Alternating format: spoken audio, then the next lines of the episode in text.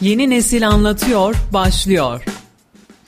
Merhaba sevgili Radradar dinleyicileri. Gençlerin sorunlarının ve isteklerinin konuşulduğu Yeni Nesil Anlatıyor programına hoş geldiniz. Ben Yusuf Mehmet Başkal. Bugün değerli bir arkadaşımla beraberiz. Hoş geldin. Hoş bulduk. Öncelikle seni tanıyabilir miyim? Ee, ismim Osman, soy ismim Arslan. Ee, Erciyes Üniversitesi İletişim Fakültesi'nde gazetecilik bölümünde son sınıf öğrencisiyim. Ankara'da normalde yaşıyorum. Burada öğrencilikle meşgulüm şu, şu zamanlarda. Peki Osman, boş zamanlarında neler yapıyorsun? Boş zamanlarımda bu sıralarda gitar öğrenmeye başladım. Gitar, kendi kendime gitar çalışıyorum. Ondan ayrı birazcık yazı işleriyle ilgim alakam vardır. Düz yazı, şiir vesaire gibi yazmalarla uğraşıyorum diyelim. Peki Osman, şöyle sorayım. Sence bir ailede eğitim olma, ol, olurken nasıl bir eğitim olması gerekiyor? Nasıl bir eğitim yapılması gerekiyor ailede çocuğa? Şöyle e, bir ailede eğitim bence, yani ben şahsi düşüncem, hmm, çocuklar e, günümüz artık zaman o kadar hızlı ilerliyor ve de bu hızlı ilerleyen zamanda dünya o kadar fazla ve çabuk değişiyor ki bundan dolayı çocukları da bu değişen dünyaya adapte etmede ailelerin de kendilerini bir an önce bu değişen dünyaya kendilerini en başta adapte etmeleri lazım bence. Bundan dolayı da mesela artık, yani ben kendi çocukluğuma nazaran şimdi teknoloji ve e, dijitalleşme daha fazla olduğu için bundan dolayı bence e, çocukları da teknolojiye daha e, olumlu, daha da faydalı bir şekilde eğitim vermelerini düşünüyorum. Bundan ayrı olarak mesela e, her ailede her çocuğun yetişirken ki e, öğreneceği şeyler var. Mesela E, görgü kuralları, insanlarla nasıl iletişim kurmama, kurmaları gerektiği, ondan ayrı e, işte kültür, mesela e, kültür olayı var. Her e, toplumun bir kendine ait kültürü vardır. Bu kültürde de e, insanlar e, kişiliklerini, karakterliklerini bu şekilde yoğuruyorlar mesela. Bundan dolayı bence aile önce bir kendini eğitmeli ve kendini doğru bir şekilde eğittikten sonra çocuğunu da bu şekilde dünyaya adapte etmeye çalışmalı diye düşünüyorum ben yani. Peki sence e, ailede eğitimde çocuklar için teknoloji önemli bir yer tutuyor mu? Günümüzde maalesef evet. Neden maalesef dedim? Çünkü teknoloji artık hayatımızın neredeyse yüzde seksen beşini bence e, kapsamış durumda. Bundan dolayı da e, çocukların da en azından teknolojiyle doğduğu bir dünyada daha olumlu, daha faydalı nasıl öğrenirse ilerleyen hayatlarda o şekilde olumlu ve faydalı bir şekilde devam ettirebileceklerini düşünüyorum yani. Aslında günümüz dü- dünyasının ve Türkiye'sinin en büyük sorunlarından biri teknoloji diyebilir miyiz? Ee, sorun işte dediğimiz gibi, yani senin de sorduğun gibi eğitimle alakalı. İşte normalde aslında doğru bir eğitim alınırsa teknoloji bir sorun ya da bir problem teşkil etmez normalde. Ama e, daha önce kendini eğitememiş aileler ortaya çıktığı için ya da ortaya çıkacağı için ne olacak? Bundan dolayı da yeni doğan ya da yeni yetişen gençler, nesillerde bundan dolayı kendisini e, o yönde ilerlemeye koyacaklar. Temelden nasıl iyi bir e, adaptasyon süreci sağlanırsa ilerleyen zamanlarda da öyle devam edeceğini düşünüyorum yani. Peki Osman, e, boş zamanlarında ne gibi aktiviteler yapıyorsun? Spor, kitap okuma gibi. E, kitap okuma, şimdi e, yine tekrardan bu teknoloji olayına döneceğiz biraz. Eski zamanlarda e, teknolojinin daha, hani benim bundan on on beş yıl öncesine kadar ben çok çok iyi kitap okuyordum. Hmm, hani okuyordum derken yaşıma göre mesela çok üst seviyede kitaplarda okuyabiliyordum ve ilgi duyuyordum, merak duyuyordum. Sonrasında işte e, bu değişen dünya insanı birazcık teknolojiyle, ondan sonra sosyal hayatla, yaş ilerledikçe sosyal hayatın artmasıyla birlikte E, kitaptan biraz uzaklaştığımı, ben kendi adıma uzaklaştığımı fark ettim. Ama olabildiğince yine e, cep kitapları var, minik kitaplar. Onları alarak e, boş zamanlarımda kitap okumaya çalışıyorum ama eskiye göre az. Ve bunun yerine de şöyle e, alternatif çözümler üretmeye çalıştım kendimce.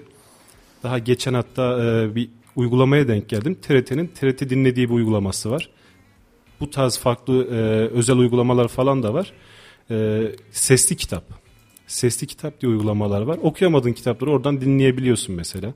En azından okuyamıyorsan da bir kitabı öğrenebilmek, e, kitabın içeriğinde ne olduğunu görebilmek için okuyamıyorsan da dinleyebilirsin bence. Peki bir şey soracağım. O hani dinleyebiliyorsun dedin ya. Evet. Dinlerken o kitabın heyecanını yaşayabiliyor musun?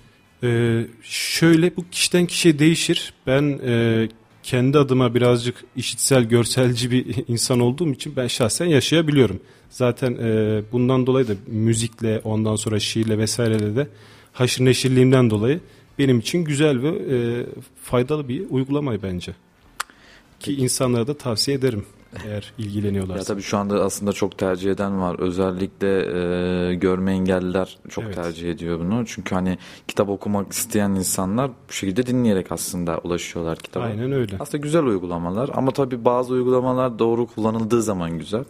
Yani kesinlikle. Kitap okuma, kitap okuma e, olayı güzel ama şimdi mesela bir sosyal medya, bir işte e, Twitter gibi olsun birçok uygulama doğru kullandığın zaman güzel aslında. Yanlış kullandığın zaman yanlış e, şeylere yol açabilir. Zaten günümüzde bütün yanlış anlaşılmalar sosyal medyada gerçekleşiyor. Kesinlikle. Peki e, Osman, on yıl sonra kendini nerede görüyorsun? on yıl sonra e, bunu on yıl önce olmuş olsa cevaplayabilirdim ama maalesef şu an pek de cevaplayabilirim gibi durmuyor. Fakat e, eğer ki hayal ettiğim ya da ileride şunu yapabileceğim, yapacağım dediğim şeylerden bahsedersek eğer, e, radyo ya da müzikle alakalı ya da edebiyatla alakalı bir şeyler yapıyor olarak kendimi görebilirim. Peki aslında şöyle sorayım ben sana. on yıl önce de bahsedecek olsak cevap verirdim dedim. Peki on yıl öncesine göre şu an istediğin yerde misin? on yıl öncesine göre şu an istediğim yerde miyim? Ee, neredeyse evet diyebiliriz. Yani istediklerine ulaşabil- ulaşmaya az kaldı. Evet. Peki e, sence Türkiye'deki gençlerin temel sorunu ne? Türkiye'deki gençlerin temel sorunu e, bu... Eskiden daha çok vardı bende. Artık yeni yeni ben on, bunları aşmaya başladım. Bence temel sorunlardan birisi şu. E, hazıra konma ve e, bir şeylerin ayağına gelmesi gibi olaylar vardır ya. Mesela bir iş yapacaksan, örneğin gitar öğrenmek. Dedim kendimden bahsettim, gitar öğreniyorum diye. Şimdi gitar öğrenmeyi şöyle bir durum var. E, notaları var, telleri var. Ondan sonra işte parmaklarının nerede duracağı vardır. Bunların hepsini öğrenebilmen ve de ilerleyen zamanlarda iyi bir gitar çalabilmen için ne yapman gerekiyor? Sürekli pratik, sürekli bir çalışma yapman gerekir. Ama e, günümüz gençlerinde maalesef e, bu çok şey e, heveslilik ve hemen geçici bir heves haline gelmiş durumda. Yani e, gençler şunu düşünüyor. Bir şey olacaksa hemen olsun, olmayacaksa ben bununla uğraşamam gibi bir e, durum söz konusu. Aslında bence. Çabuk sıkılma evet. gibi bir şey söz konusu. Bu da ben şuna bağlıyorum onu. Dediğim gibi çok hızlı gelişen, hızlı değişen. Mesela bir dünyaya sahip olduğumuz için örnek olarak yani benzer ya da paralel bir örnek vermek isterim. E, eskiden hatırlarsanız eğer e, bir telefon markaları yılda ya da iki yılda bir yeni bir model çıkartırken şimdi bir telefon markası bir yıl içerisinde üç farklı model bile çıkartabiliyor. Bu şuna e, bunu şuna bağlayabiliriz. E, çok hızlı gelişen, çok hızlı değişen bir dünyaya doğru ilerlemekteyiz. Ki daha da ben hızlanacağını, her şeyin daha böyle e, kısa yoldan, daha pratik yoldan olacağını düşünüyorum. E, işte günümüz gençleri de bu durumu kendi lehlerine ve kendi e, ne diyebiliriz ona faydalarına demeyelim de kötü faydalarına eğer ki kötü faydalarına kullanırlarsa bu günümüz gençlerinin ilerleyen zamanlarda aynı şekilde çabuk sıkılan, çabuk e, pes eden ya da çabuk vazgeçen bir nesil olarak gelişeceğini düşünüyorum yani. Aslında şöyle de bir şey var. Az önceki çok güzel bir şeye değindin. Gençlerin kaçtığına, hazıra konduğuna. Evet. Şuna örnek vermek istiyorum aslında. Bugün mesela Kayseri'de kar yağdı. Kayseri'ye bir damla kar düşse hemen okullar tatil mi? Üç gün evet. mesela hatırlarsın iki yıl önce on beş gün diye okulu kap- okulu kapatıp iki yıl boyunca okuldan uzak kalan bir öğrenci var. Evet. Ve iki yıl boyunca evde durup hala doy- doymayan insanlar da var. Yani bu gerçekten aslında bu konuda doğru bir şey söyledin. Tabii bunun önüne geçmek lazım aslında. Bunun önüne geçmek lazım. Bunun önüne geçebilmek için ne yapmak lazım? Onu düşünmemiz lazım öncelikle. Bu sadece senin ya da benim ikimizin hop düşünelim de hep hop bunu uygulamaya koyalım gibi bir olayla da gerçekleşeceğini düşünmüyorum maalesef. Bunun için hani e, birazcık daha bu, insanların sosyal alanlarının e, birbirlerine daha bağlantılı ve de e, bir iki kişiden değil de çok çok kişiden ses çıkarsa ya da çok çok kişiden böyle fikirler, üretimler çıkarsa belki düzelebilir diye düşünüyorum yani. Peki Osman, sence Türkiye'de e, bunu değiştiririm dediğin ne var? Neyi değiştirmek istersin Türkiye'de bir öğrenci olarak, bir genç olarak? bunu değiştiririm diyebileceğim ne var? Ee, bunu değiştirebileceğim diyebileceğim yani e, bu sosyalleşme, ben şeyi görüyorum birazcık yeni nesillerde, işte teknolojiyle birlikte. Zaten bununla alakalı da e, bir çalışma, arkadaşımla birlikte bir çalışma yapmıştık. Arkadaşımın çalışmasıydı. E, gençler e, sosyalleşmeyi işte eskiye nazaran şimdi çok farklı şekilde kullanıyorlar ve bu sosyalleşme de e, daha çok yeni neslin, yani iki bin ve sonrasında doğan çocukların, iki bin dört iki bin beş civarı doğan çocukların e, çok da zararlarını olduklarını görüyorum. Mesela örnek vererek anlatmak istiyorum bunu. Eskiden işte sokağa çıkardık, top oynardık, misket oynardık, uçurtma uçururduk vesaire vesaire, farklı bir sürü hani e, insanların şimdi çöp diyebileceği ama o zamanlarda bizim onları değerlendirip oyun yaptığımız bir sürü şey varken şimdi e, tamamıyla telefon, bilgisayar ya da eve kapanma olarak bir e, sistem olmuş gibi görüyorum ben. Olmuş gibi demek de aslında birazcık çok basite kaçıyor, direkt oldu da diyebiliriz. Bunu değiştirmeyi isterim. Gene dediğim gibi yani iki kişili değil de çok çok kişiyle bunu el ele verip de yapılabilecek bir şey gibi düşünüyorum ben. Ama şimdi bak, baktığın zaman aslında özellikle bu dediğin durum yani bu teknolojiyle beraber aslında birazcık daha zorlandı gibi diyebiliriz aslında. Yani şimdi teknolojinin gelişmesiyle aslında bir nevi insanlar da farklı bir yöne doğru kaydı aslında. Yani bunu tabii değiştirmek çok zor. Özellikle milenyum çağında, günümüz çağında, ama değişebilirse de tabii çok güzel olur. Yani bizim zamanımızda e, yani biz iki bin sekiz iki bin yediden bahsedecek olursam biz sokakta futbol oynardık, basketbol oynardık, bunları yapardık ama şimdiki çocukların hiçbiri bunu yapmıyor tabii. Yani e, ya değiştirmek derken zaten değiştirmekten kastım da şu, hani E, sosyalleşmeyi doğru bir yere getirmek. İlla ki teknoloji halen devam edecek, teknoloji gelişmeye devam edecek.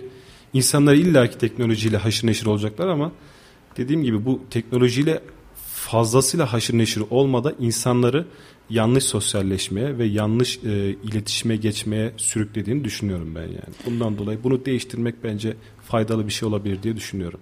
Peki Osman, bir öğrenci olarak eğitimden memnun musun? Türkiye'deki eğitim sisteminden? Bir öğrenci olarak Türkiye'deki eğitim sisteminden e, üzülerek söylemek istiyorum. Maalesef pek memnun değilim. Neden? Neden? E, şöyle, buna yine e, çok örnek vererek, umarım problem olmaz, örnek vererek devam etmek isterim. Mesela e, okullarda ilkokuldan itibaren dördüncü sınıfta başlıyor ve üniversite, ben üniversite hayatımda da gördüm ve şaşırdım ki aynı şekilde devam ettiği için yine üzüldüm. İngilizce eğitimi veriliyor mesela. Fakat e, her sene tekrardan başlıyor, tekrardan başlıyor. Hani e, sadece böyle işte çocuklar e, İngilizcenin şu bölümünü öğreneceğiz diyorlar, öğretiyorlar ve bundan sonrası bitiyor. Ve öğrenciye e, yeterli eğitim veriliyor aslında, veriliyor ama e, verildikten sonrası gelmiyor. Yani nasıl gelmiyor? Öğrenciye bir eğitim verdikten sonra o eğitimi e, öğrenci kendisine daha iyi kazanabilmesi için, daha iyi öğrenebilmesi için... E, O senesi bittikten sonra öğrenciye bir yönlendirme yapılmalı. Ailesine yönlendirme yapılmalı. Çünkü bu günümüzde ve de eskiden beridir eğitim sadece öğrenciye verilen şeyle bitmiyor bence. Mesela çocukken, ilkokuldayken ves- vesaire hatırlarım ne oluyordu? Bir ödev veriliyordu. Ödevi ben kendi başıma yapmıyordum. Ya da hiçbir çocuk kendi başına yapmıyordu. Mutlaka annesinden yardım alıyordu, babasından yardım alıyordu, abisinden, ablasından. Bir şekilde yardım alıyordu. Burada da ne oluyor? İşte birinci sorumuza da benziyor. Birinci sorumuza da biraz değiniyor. Ailedeki eğitim ve okuldaki eğitim birbiriyle burada birazcık el ele veriyor aslında. İşte ee, bundan dolayı öğretmenler mi desem, artık sistem mi desem, bunu nasıl e, anlamak istersek e, verilen eğitimi yarım bırakıyorlar bence. Ve devamı gelmeyince de öncesinde alınmış eğitim daha sonrasında pek bir anlam ifade etmiyor. Çocuk, günümüzde özellikle çocuklar unutmaya çok meyilliler. Eskiden mesela e, ben hatırlarım, çok ilkokulda okuduğum kitapları ben net hatırlayabiliyorum birçoğunu. Ama şimdi mesela e, günümüzde çocuklara okutulan kitapları ben ertesi sene hatırlayabileceklerini sanmıyorum. Bu da neden? Yarım kalan eğitimden dolayı. Aslında şöyle bir durum söz konusu. Sürekli bir eğitim sistemi değişikliği de var Türkiye'de. Mesela geçtiğimiz yıllarda dört artı dört artı dört geldi. Ondan sonra şimdi üniversite sınavında şeyi kaldırdılar. Baraj sorununu kaldırdılar. Ki bir öğrenci olarak ben bunu iki üç programdır dile getiriyorum. Hiç memnun değilim bu konuda. Çünkü bu durumda bütün üniversite öğrencilerine, öğrenci olmayacak ki içeride. Yani şöyle diyeyim, öğrenciler üniversiteye eğitim için geliyor ama bizim gibi üniversite sınavına girerken çok çalışıp işte zorlanarak giren öğrencilerin yerine çok kolay üniversiteye girmiş öğrenciler alacak. Açıkçası ben bunu e, doğru bulmuyorum yani. Bununla ilgili şunu da söylemek isterim. Mesela dediğin gibi sınav sistemlerinin çok değiştirilmesi öğrencilerde de, ki bu hani öğrenciler diyerek de aslında insanlar öğrenci kelimesini de birazcık basite alıyorlar. Nasıl basite alıyorlar? Ee, öğrenci dediğimiz bir, büyük bir topluluk, ülkemizin büyük bir topluluğu aslında çok önemli bir topluluk. Neden? Çünkü bizim geleceğimizi, ki ben de sen de öğrenci olarak e, bu geleceği temsil eden insanlarız. E, geleceğimizi ne kadar sağlam, ne kadar güçlü, kuvvetli hazırlarsak o kadar bizim e, üretimciliğimiz, ondan sonra e, ilerleyen zamanlardaki ülkemizin, İnsanlarımızın yaşayış şekli, ülkemizin ekonomisi, kalkınması vesaire her şeyini etkileyen çok çok önemli bir faktör. Bu e, bize yüzyıllardır önemli dikkat edilen aslında ama günümüzde çok da sadece lafta kalan bir as, e, durum söz konusu. E, şimdi sınav sistemleri çok değişiyor ve öğrenciler kararsız kalıyor. İşte e, örneğin eskiden Y G S, L Y S vardı. Ben Y G S'ye, L Y S'ye hazırlanma amacı hazırlanma hedefiyle bir şeyler yaparken bir açıklamayla, bir, bir şeyle, bir değişiklikle Y G S, L Y S değil de hop A Y T, T Y T oldu ve mesela işte A Y T, T Y T nedir, ne değildir bunu öğrenmeye çalışırken bu sefer ben öncesinde hedeflediğim, amaçladığım ve onun için bir çalışma sarf ettiğim bütün emeklerim mesela bir kararsızlıkla, bir şaşkınlıktan ne oluyoruz, nereye gidiyoruz diyerekten mesela boşa gidiyor. Bu sadece benim düşündüğüm ya da e, işte bir iki arkadaşımın düşündüğü bir şey de değil. Böylelikle de birçok öğrenci de bu kararsızlığa düşerek belki de hedefledikleri yerlere ulaşamıyorlar. Şimdi aslında bu eğitim standartını da düşündür, düşürmek gibi bir şey aslında. Çünkü hani kesinlikle baktığın zaman e, eğitim belirli bir seviyedeyken, yani şu anda çok mu iyiydi? Çok da iyi değildi. Gelen öğrenciler çok mu iyi? Değil. Ama daha kötüsünün gelmesi ne kadar doğru? Bu birazcık soru işareti aslında. Kesinlikle öyle. Peki Türkiye'de bir öğrenci olarak gelecekte yapmak istediğin bir proje ya da plan var mı? Yani ben bu projeyi yapmak istiyorum dediğim bir şey, aklında bir fikir var mı? Ee, şöyle e, net bir fikir tabii ki anlatırken eğer aklıma gelirse hemen söylerim. Ondan ayrı işte e, geleceğe yatırım yapmak bence çok çok önemli bir şey. Bundan dolayı e, ne yapılabilir? Sosyal sorumluluk projeleri daha etkin ve daha fazla bir şekilde geleceğe yatırım olarak yapılabilir. Mesela e, işte öğrencilere geleceklerini nasıl yönleri, yönlendirebilecekleri için.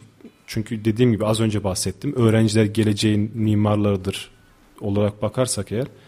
Bundan dolayı e, ilkokul, ortaokul ve lise seviyesindeki çocuklara geleceklerini daha nasıl faydalı, daha nasıl etkili kullanabileceklerini ve ilerleyebileceklerini öğretmek amacıyla mesela üniversite öğrencileri olarak bunlar el ele tutuşup bir proje yapılabilir. Bu projelerle işte e, geleceğe daha nasıl etkili bakılabilir gibi sosyal sorumluluk projelerinin ben faydalı ve etkili olacağını düşünüyorum. Aslında bunun üniversite çevresinde yapılması gereken projelerden biri diyebiliriz aslında. Evet. Özellikle yani, yani e, mesela biz ben iletişimciyim. Kendimi yani öyle tabir edebilirim. E, iletişimci olarak e, ben çocuklara mesela git eğer ki proje yapmış olsak ben çocuklara insanlarla nasıl iletişim kurulur, ondan sonra büyükleriyle nasıl, küçükleriyle nasıl iletişim kurulur, resmi iletişim nedir, gayri resmi olmayan iletişim nedir gibi mesela ben bunları öğretebilirim ya da göstertebilirim. Ben ve benim gibi benim bölümde okuyan arkadaşlarımla bunu yapabiliriz. P D R okuyan arkadaşlarım ne yapabilir? Psikolojik danışma okuyan arkadaşlarım. Bunlar da çocukların e, olaylardan et, nasıl etkileneceklerini ya da nasıl etkilenebilecekleri olaylara karşı nasıl reaksiyon gösterebileceklerini öğretebilirler.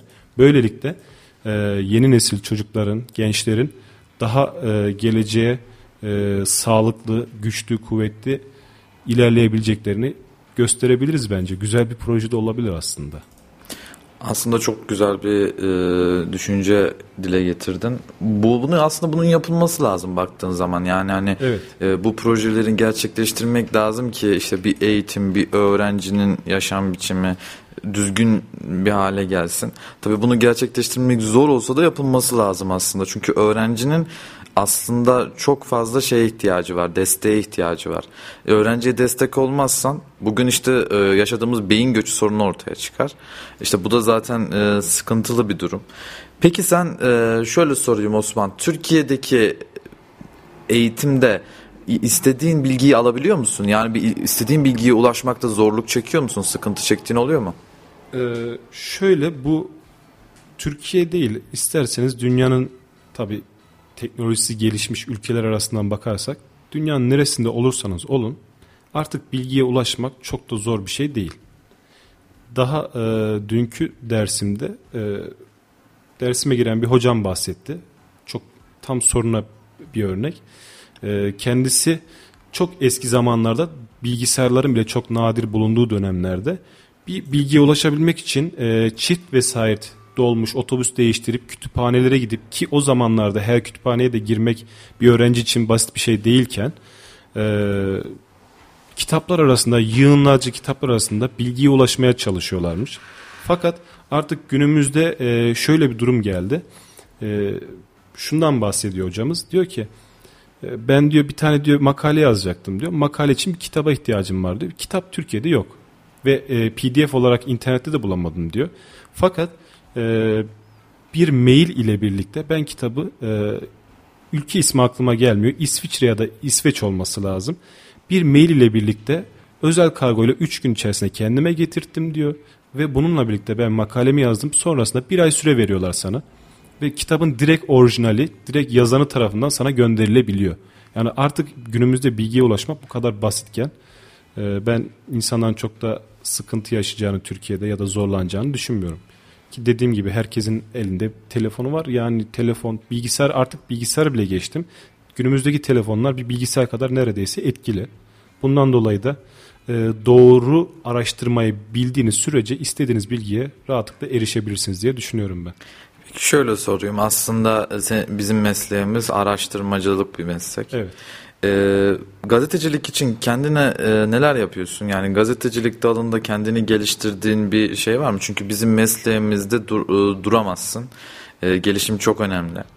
E, yani sürekli yenisini koyman lazım. Ben gazeteci oldum dersen açıkçası bitersin. Öyle bir şey söz konusu. Bugün yetmiş yaşındaki bir gazeteciye sorsan, gazeteci misin desen, ben daha gazeteci değilim der. O yüzden neler yaptığını merak ediyorum açıkçası gazetecilik altında. Şöyle e, gazetecilik e, araştırmayı ve doğruya ulaşmayı gerektiren bir meslek bence. Ki zaten okulun ilk günlerinde de bunlardan bahsettiler. İnsanlara doğru bilgiyi e, doğru şekilde iletmeye çalışmaktır bence. E, bunun için ne yaptım? Mesela üniversite hayatım boyunca ben şunu daha iyi öğrendim diyebilirim. Doğru araştırma tekniği.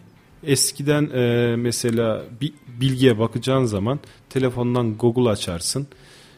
İlk gördüğün siteye basarsın. Ha bu doğruymuş ya da işte diğer sosyal medya uygulamalarında gördüğün her şeye ha burada çıktıysa bu doğrudur.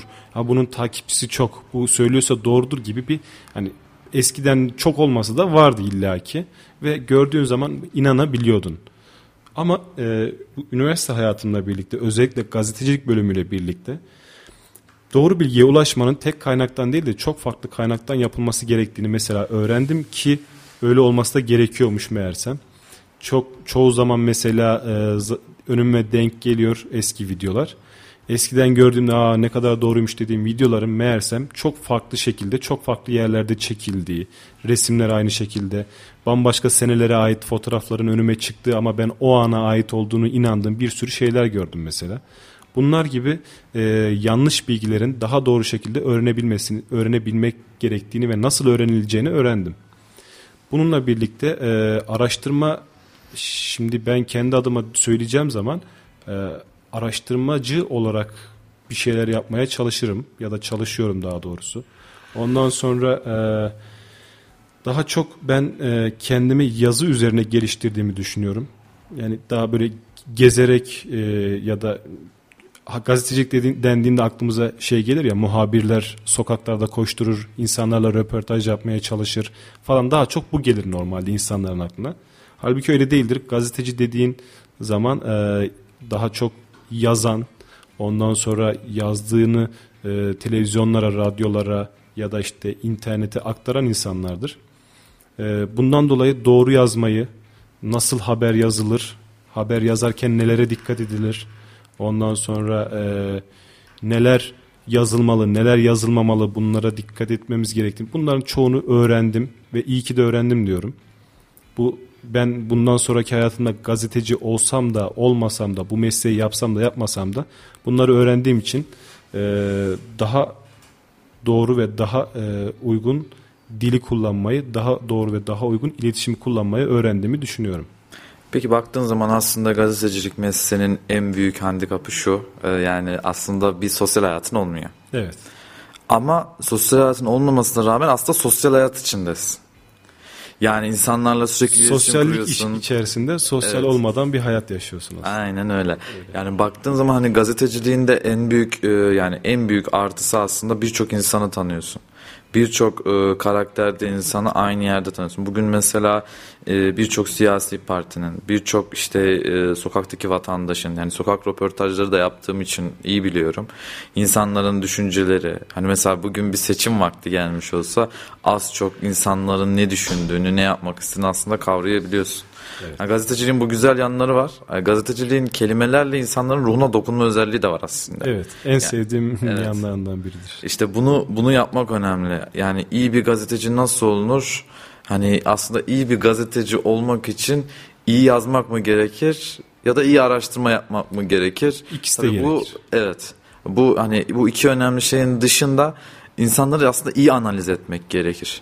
Yani işte iyi analiz edeceksin, iyi soru soracaksın, iyi cevaplar alacaksın. Ee, bu şekilde da döndürebilirsin. Ya ben bahsederken işte kendimi e, geliştirdiğim yönlerden bahsettim tabii ki de. Dediğin gibi e, gazeteci olduğun zaman kendini, senin de bahsettiğin gibi, her yönden ve çok üst düzeyde geliştirmen gerekiyor.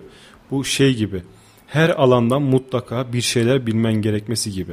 Çünkü gazetecilik dendiği zaman illaki bölümlere, dallara ayrılıyor, fakat e, yarın bir gün gazetecilik mesleğinde ne zaman nerede olacağını hiçbir zaman belli değil. Bundan dolayı da e, spordan bilmen gerekir, ekonomiden bilmen gerekir, sanattan bilmen gerekir, tarihten bilmen gerekir, her şeyden bilmen gerekir. E, bunun için de e, iyi bir gazeteci olabilmek için her konuda kendini çok çok iyi geliştirmen lazım. Yani ben işte dört yıl okudum, işte haber yazmayı öğrendim, araştırmayı öğrendim diyerek bu işten sıyrılamaz ya da e, gazeteci oldum diye etrafta bence dolaşamaz. E, tabii ki yani bugün biz daha hani yolun başındayız aslında. Ben e, totalde üç iş yerinde çalıştım. Her gittiğim iş yerinde farklı deneyimler öğrendim yani. Aynen. Sonuçta hani e, bir sonraki iş yerinde de daha farklı deneyimler öğrenirsin. Bu altmış, yetmiş, seksen belki ölene kadar bu şekilde gidecek. Ölene kadar yani. Ve sonsuza kadar da devam eden bir şey aslında. Evet. Peki e, çok önemli bir soru sormak istiyorum. Bugün e, geçtiğimiz günlerde rakamlar açıklandı. Türkiye'deki gençlerin yüzde yetmiş üçü beyin göçü yapmak istiyor. Daha doğrusu fırsat dahilinde yurt dışına gitmek istiyor. Bu konu hakkında ne düşünüyorsun? Şimdi e, beyin göçü dediğimiz zaman e, benim aklıma şu geliyor. Yaşadığı ülkede e, kendine yer bulamayan ya da istediğini alamayan insanların, ki hani beyin göçü dediğimiz zaman e, daha çok aklımıza şu tarz insanlar gelir. Kendini bir alanda geliştirmiş, artık e, uzmanlaşmış kişilerin e, yurt olduğu ülkeden başka ülkeye, yurt dışına göçmesine denir aslında beyin göçü diye. Bundan dolayı benim de e, ilkokuldan beridir bildiğim bir tabirdir. E, yani beyin göçü dediğimiz zaman eskiden ben çok duymazdım. Çok nadirdir. Mesela Mehmet Öz vardır, Doktor Mehmet Öz. Ondan sonra e, bir, birkaç kişi daha, yani bir, bir elin beş parmağını geçmezdi eskiden benim bildiğim. Ama şimdi e, İster Instagram'a gir, ister Twitter'a gir, ister YouTube'a gir, ister Google'a gir. Nereye girersen gir, hiç fark etmez. Önümüze sürekli beyin göçü, beyin göçü ya da işte gençler yurt dışına gitmek istiyor, gençler yurt dışına gidiyor ya da yurt dışına giden insanların paylaştığı şeyleri görüyoruz. Ben bundan şunu anlıyorum. Ee, insanlar kendini geliştirdikten sonra ülkemizde maalesef e, kendilerine yer bulamıyorlar. Yer bulsalar dahi o yerlerin o kendilerine yetmediğini düşünüyorlar ki bu da üzücü bir şey aslında. Neden üzücü? Ee, yıllarını verip büyük bir emek harcayıp ondan sonrasında kendini geliştirip geliştirip de bir yerlerde bir projeler, işler ya da bir geliştirmeler yapma, yapmayı istemelerine rağmen e, bu amaçlarına o onca yılın emeğini e, göremediklerini, bulamadıklarını düşünüyorum ve bundan dolayı da yurt dışına günümüzde maalesef fazlasıyla talep var. Ee, bu da neyi gösteriyor yine? Ülkenin şu anki durumunun çok da hoş olmadığını, çok da iyi olmadığını gösteriyor. Gerek eğitimde olsun, gerek ekonomide olsun, gerek sosyal hayatta olsun. Ee, zor bir dönem içerisinde olduğumuzu düşünüyorum. Ee, içerik olarak fazla detaya da girmek istemiyorum maalesef. Bundan dolayı da yani bunun umarım yakın zamanda düzelebileceğine ümit ediyorum. Düzelir diye düşünüyorum yani. Aslında bütün gençlerin kaygısı bu diyebilir miyiz? Şu an sadece gençler demeyelim.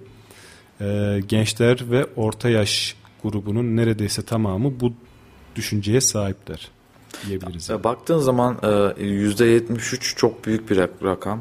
Evet. Aslında gençler yani bizim bizim gibi gençler ya da bizden küçükler daha yeni üniversiteye girmiş zeki olan ya da zeki olmasa bile çok iyi işler başarabilecek olan insanlar bu sorunla çok karşılaşıyor. Çünkü niye? Türkiye'deki şu andaki mevcut durumdan ötürü işte ekonomiden bahsettin az evet. önce, eğitimden bahsettin. Bu durumdan ötürü aslında insanlar gitmeye başladı ülkeden ve özellikle şu çok dikkatimi çekiyor. Türkiye'den gidenlerin bir kısmı Amerika'ya, Silikon Vadisi'ne, bir kısmı Avrupa'ya, İngiltere'ye, Fransa'ya, buralara gidiyorlar. Biz bu insanları tutmak yerine göndermeyi tercih ediyoruz açıkçası. Şöyle tutmak yerine derken zaten tutamayız. Ya tutsan da bir şey yaramaz. Çünkü tuttuğun zaman o adam sana e, ne verebilir? Ki verdiği şeyi sen şu mevcut durumda ülkede değerlendirebilir misin? O var. Değerlendirebilecek olsak zaten e, beyin göçü çok da olacağını düşünmüyorum. Ki insanlar yapabileceği, ürettikleri şeyi şu an e, ülkemizde değerlendiremedikleri için az önce de bahsettiğim gibi ürettiklerini e, piyasaya sürüp de ondan ne kendileri ne de başkaları bir şeyler kazanamadığı için bundan dolayı yurt dışına gitmeye çalışıyorlar. Silikon Vadisi'ne değindin. Ee, ben çok eskiden lisedeyken çok bir dönem merak ettim. Ee, biraz araştırma yapmıştım o zamanlar. Silikon Vadisi dediğimiz yerde teknolojinin yoğun kullanıldığı, hatta teknolojinin her gün üstüne yepyeni şeyler katıldığı bir yer olarak biliyorum. Ve e, oraya giden e, birçok Türk mühendisi olsun, e, hepsinin birkaç videosunu izlemiştim birçoğunun. E, insanlar şundan bahsediyor orada. Ee, telefonlarımızda, bilgisayarlarımızda kullanılan uygulamalar var mesela. Bu, bu uygulamalar e, onlar için üretir, e, onların tasarlayıp ortaya koyduğu, piyasaya sunduğu bir şey. E, bu piyasaya sunulan uygulamalar telefonlarda indirildikçe o insanlara para kazandıran bir şey. Peki biz neden e, bu uygulamaları Silikon Vadisi'ne e, gençlerimizi, öğrencilerimizi gönderip de orada uygulattırıp da o ülkenin ekonomisine katkı sağlayalım ki? Yani Türkiye'de bunu yapabilmemiz lazım. Türkiye'de bunları yapıp da ekonomimize katkı sağlamamız lazım. Ondan sonra işte o beyin göçü diye tabir ettiğimiz gençlerimizi geri ülkemize kazandırmamız lazım. Olması gereken bu aslında. Ama dediğim gibi basit bir uygulama için Türkiye'de, ülkemizde e, gençler fırsat bulamayıp da yurt dışına göçüyorsa bu bizim için büyük bir sorun demektir yani. Yani aslında e, bunun aynısı, bu durumun aynısı beyin göçünün bir farklı versiyonu sporda da var. Evet. E, şu anda seksen üç seksen dört milyonluk bir ülkeyiz. seksen dört milyonluk ülkenin içinde sporcu sayımız gerçekten az.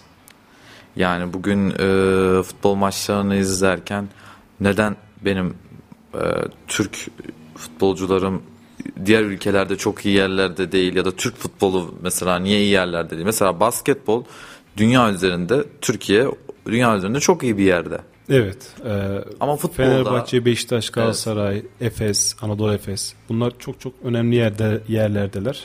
Ama işte sadece tek bir spor dalıyla da dünyaya kendimizi gösteremiyoruz maalesef yani. Peki spor yapıyor musun?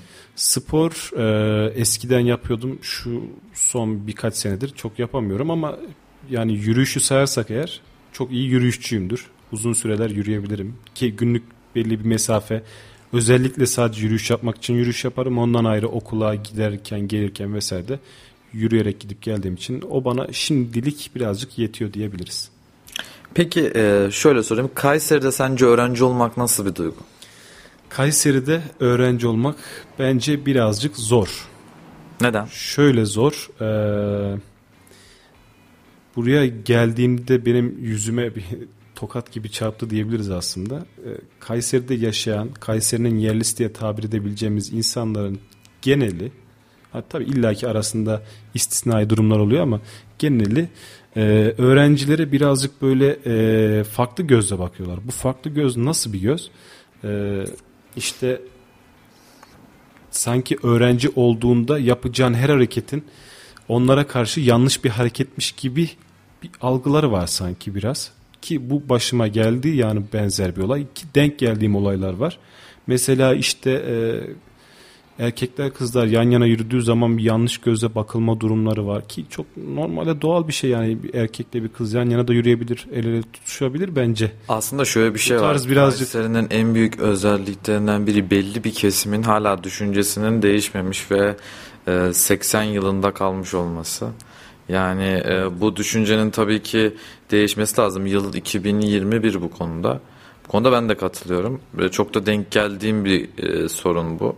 Yani ben Kayseriliyim ama hani benim çevrem bu konuda çok iyi. Bütün arkadaş çevrelerim, benim on beş yıllık, on yedi yıllık arkadaşlarım var birçok. Bunlarla bu durumu yaşamıyorum ama sokakta yürüdüğüm zaman, bir yakın arkadaşımla bir yere oturduğum zaman tabii o bakışları ben de çok iyi biliyorum. Bunun özellikle çok değişmesi lazım. Bu Kayseri'nin aslında baktığın zaman burası bir öğrenci şehri. Farklı şehirlerden birçok öğrenci geliyor. Bugün elli üç bin belki daha üstte bir sayıyla Erciyes Üniversitesi bütün öğrencileri ağırlıyor. Tabii beş altı üniversitemiz mevcut Kayseri'de ama en çok öğrencisi olan Erciyes Üniversitesi.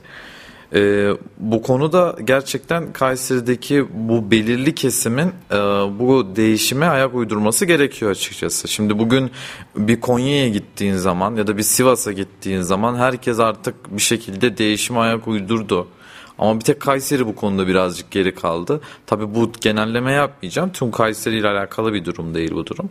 Bu durum e, belirli bir kesim. Özellikle bahsettiğin kesim. Evet. Ve bu kesimde de çok rastlıyoruz aslında. Yani istemesen de rastlıyorsun. Öyle söyleyeyim. Ya bunu, bu evet maalesef yani dikkatim çeken ilk şeylerden bir tanesi buydu. Bundan ayrı e, ben Ankara'da yaşıyorum. Ankara'dayken Kayseri hakkında şunu duyardım. Parayı seven insanlar ve parayı esirgeyen insanlar, ya bu tabirleri şimdi açık konuşmak gerekirse çok duydum. Kayseri'ye geldiğimde başıma gelen basit bir örnekten de birazcık hem de anı olsun diyerekten anlatmak isterim. Bir gün ilk defa hastaneye gideceğim, devlet hastanesine. Bir büfeye yol sordum. Sormak durumunda kaldım, bilmiyorum. Bana verdiği cevap şuydu. beş lira ver anlatayım. Yani artık, ciddi misin? Evet. Para para durumu artık şakalarına kadar işlemiş bir memleket olarak gördüm ben Kayseri'yi. Ee, mesela ilk ben birinci sınıftayken yurttaydım. ikinci sınıfta eve çıkmayı düşündüm arkadaşlarımla. O zaman e, şöyle bir şeyle karşılaştım. O zamanlar duydu, duyuyordum fakat gerçek olduğuna yine ihtimal vermiyordum fakat gördüm. Mesela e, Kayseri'de öğrenci, erkek öğrenci olmak biraz daha zor. Neden? Çünkü e, eve çıkacağın zaman erkek öğrencilere özellikle bölümlerini sorarlardı. Ki bana da sordular. E, hatta bundan dolayı bir arkadaşım e, ben hukuk okuyorum, ben mimarlık okuyorum diyerek farklı bölümde olmasına rağmen eve yerleşebilmek için bu tarz durumlara düşmüşlüğümüz vardı. Ve e, erkek öğrenci olduğun zaman... E, bir evi sana e, bin liraya kiralıyorlarsa o dönem ben denk geldim yine. Yani başıma geldiği için anlatıyorum. kızlara karşı daha bir farklı bakıyorlardı ve kızlara mesela bin liralık evi kızlara yedi yüz liraya sekiz yüz liraya kiralayabiliyorlardı. Erkeklere karşı bir tık daha böyle bir zorlayıcı taraflarının olduğunu ben gördüm. Umarım değişmiştir aslında diye düşünüyorum. Aslında yani kız erkek diye ayrım yapmak yerine öğrenciye karşı çok... Öğrenciye karşı özellikle ev verirken var. Zaten mesela memur kefilli e, ev kiralama olayına yine başıma geldi ve evi kiralayan kişi de bir avukattı. Yani açık uçtu neredeyse bir senet imzalatacaktı bize. Hani süresi olmayan ve hani bunu imzala diyordu. Biz de bir tanıdık memur bulduk ama yani... Ne biz o riskin altına girmek isterdik ne de o samimiyetimizin olduğu memur olarak yanımızda götürdüğümüz abimizin risk altına girmesini istemezdik. Yani sonuçta bir senet imzalıyorsun ve karşındaki kişi avukat, bu senet sepet işlerini çok çok iyi bilen bir insan olduğu için de şahsen benim gözüm korkmuştu ve sonrasında da işte te- fırsatlar bir şekilde önümüze denk geldi. Başka bir ev bulduk, taşındık. Yani öğrenciye özellikle bir senet imzalatma, sonrasında işte E, depozito alma, depozitonun üstünde şunu şunu alma, bunu bunu alma. Mesela aile evine, aileyi kiralarken şunu söylemezler. Ben çok da denk gelmedim. Kendi ailemde de denk gelmedim. Aman işte evin duvarına bir çivi çakılırsa, kapısına, kıyısına, köşesine bir zarar gelirse siz ödersiniz gibi. Yani bunu söyleseler bile kibar bir dille söylüyorlar. Yani ama öğrenci olduğun zaman ben bir işte yine bir ev kiralama görüşmesine gittiğimde e, direkt eve vereceğiniz zararı çıkışta sizden temin ederiz, şöyle olur, böyle olur gibi böyle bir sert bir dille bize söylendiğini hatırlıyorum. Ondan dolayı birazcık öğrenciye karşı biraz gaddarlık durumu söz konusu sanki yani. Şimdi baktığın zaman aslında bundan beş ay önce kadar biz bir arkadaşa varıyorduk. Üniversite öğrencisi o da. Birçok evle görüştük ve birçok evdeki en büyük istek şuydu. Öğrenciye ev vermiyorum. Memur, doktor, mimar. Şimdi sen öğrenciye ev vermiyorsun. Zaten öğrencinin geçmiş, geçtiğimiz günlerde, geçtiğimiz aylarda bir barınma sorunu yaşadığını hepimiz biliyoruz. Evet. Ee, bunlar çözüldü evet ama e, bunu ev sahipleri fırsat olarak gördü. Şimdi e, sen aslında altı yüz liraya tuttuğun, yedi yüz liraya tuttuğun eve bin beş yüz liraya tuttun. Ev fiyatları birden uçtu. Buna şöyle bir örnek verebilirim. Pandemiden öncesinde biz bir evde kalıyorduk. Ev kirası yedi yüz liraydı. yüz lira da aidatı vardı. Sonra pandemi bitti. Ya pandemi içerisinde uzun sürdüğü için bir evi boşaltmamız gerekti. Boş eve kira verme durumumuz vardı. Ondan sonrasında biz okul tekrar açılacak dendi. Kayseri'ye döndük. Ev bakıyoruz. Ev bulmamız lazım. Çıktığımız evin kirasını şöyle söyleyebilirim. Bu tabii birazcık da hani hem fırsatçılık hem de ekonominin de etkisinin olduğu da var illaki ama yedi yüz liralık evin bizzat aynı evin kirasına baktık biz. yedi yüz liralık ev bin altı yüz elli lira olmuştu. bin altı yüz elli lira neredeyse iki katından daha fazla. Yani e, bu ev kiralama olaylarında birazcık fırsatçılıkta maalesef fazlasıyla var. Bunun aslında öğrenci bazında özellikle tabii bu Anadolu'da çok var. Evet. Ya ben Çanakkale'de iki buçuk yıl yaşadım. Orada iki yıl e, halkla ilişkiler okudum. E, Gökçeada'da yaşadım. Ben böyle bir soruna denk gelmedim. Orada özellikle işte Rumlar, Türkler bir arada yaşıyor. Ve öyle bir e, yakınlık var ki sanki baktığın zaman senin ailen onlar. Yani oradaki insanlar öyle sıcakkanlı. İşte öğrencinin elinden tutuyor. Öğrenciyi sen, sana indirim yapıyor. Sen öğrencisin diyor ve eğer para vermene gerek yok diyen bile gördüm ben yani açıkçası. Kayseri'de bu durum yok. Ben oraya gittiğim zaman az önceki konuya de, değineceğim. Ee, Kayseri ile ilgili bana çok ters bakıyorlardı. Hı. Yani aslında yargılıyorlardı. Bizim bir sloganımız var yani bizim demeyelim de halkın aklında kalan bir slogan. Soruyor alırken mi satarken mi diye. Evet. Yani iki kere iki kaç diye soruyorsun, beş diyor diyor falan. Böyle e, komik durumlar söz konusu. Yani aslında en büyük sorunlarımızdan biri bu bizim. Yani o e, özellikle Kayseri'de öğrenci olmak nasıl? Ya ben buralı olduğum için aslında pek öğrenciliği bilmiyorum. Ama senin anlattığın kadarıyla zorlandığının ve çevremde gördüklerimden de anladığım kadarıyla aslında çok memnun olmadıklarını söyleyebilirim. Ama Kayseri'nin garip bir büyüsü vardır. Giden Kayseri'yi özler. Yani buna ben e, burada yaşayarak değil birçok arkadaşımdan duyduğum kadarıyla söylüyorum. Ben Kayseri'yi hiç sevmiyordum. Kayseri'den gittim. Şimdi Kayseri'yi çok özlüyorum. O birazcık yani da sanki alışmışlıkla alakalı olabilir. Belki yani de. Sonuçta dört yıl üniversite okuyup da Kayseri'de insan illaki sevmediği yanı olsa bile mutlaka sevdiği yanlar da oluyordur. Bundan dolayı da illaki insan ister istemez özler. Anılar, hatıralar vesaireler aklına geldikçe yani özleyeceğimi düşünebilirim yani. Peki e, Kayseri'de yaşıyorsun, ortalama dört yıldır Kayseri'desin. Evet. Bu dört yıllık süre zarfında hiç Erciyes'e çıkıp kayak yaptın mı? E, bunu söylediğimde bana arkadaşlarım kızıyorlar maalesef. Ama ben soğuk sevmediğim ve de karla karlı hava, soğuk havayı sevmediğim için maalesef ben çıkmadım. Soğuk havayı sevmiyorsun ama Türkiye'nin en soğuk yerlerinden biri Ankara'da, Ankara'da yaşıyorsun işte yani. Sadece e, Ankara'da ona adapte olabildim. Ondan ayrı hani soğukta illaki dışarılara çıkılıyor, geziliyor vesaire ama hani şahsen benim gözüm pek oraları kesmiyor. Yani bir zirveye çıkıp orada işte üşüyerek bir şeyler yapmak. Ben birazcık sıcak hava insanı olduğum için Erciyes'in zirvesi ya da işte kayak yapmak, karın içerisinde bir şeyler yapmak pek benlik bir durum olmadığı için ben çıkmadım maalesef. O zaman sen deniz kenarı insanısın birazcık da, anladım. Olabilir. Kadarıyla. Yani sıcakta yanmayı tercih ederim. Zaten gerçi hani bizim yazlarımız biraz sıcak geçiyor ama iki ay sürüyor. Yani Kayseri bilmiyorum. Kayseri özelinde yani konuşacak aslında çok şey var. Bir öğrenci olarak neler yaptığını zaten söyledin. Birçok sıkıntı çektiğini de söyledin aslında. Biz ben birazcık sıkıntılarla sanırım çok fazla haşır neşir olduğum için. Çok... Peki neden?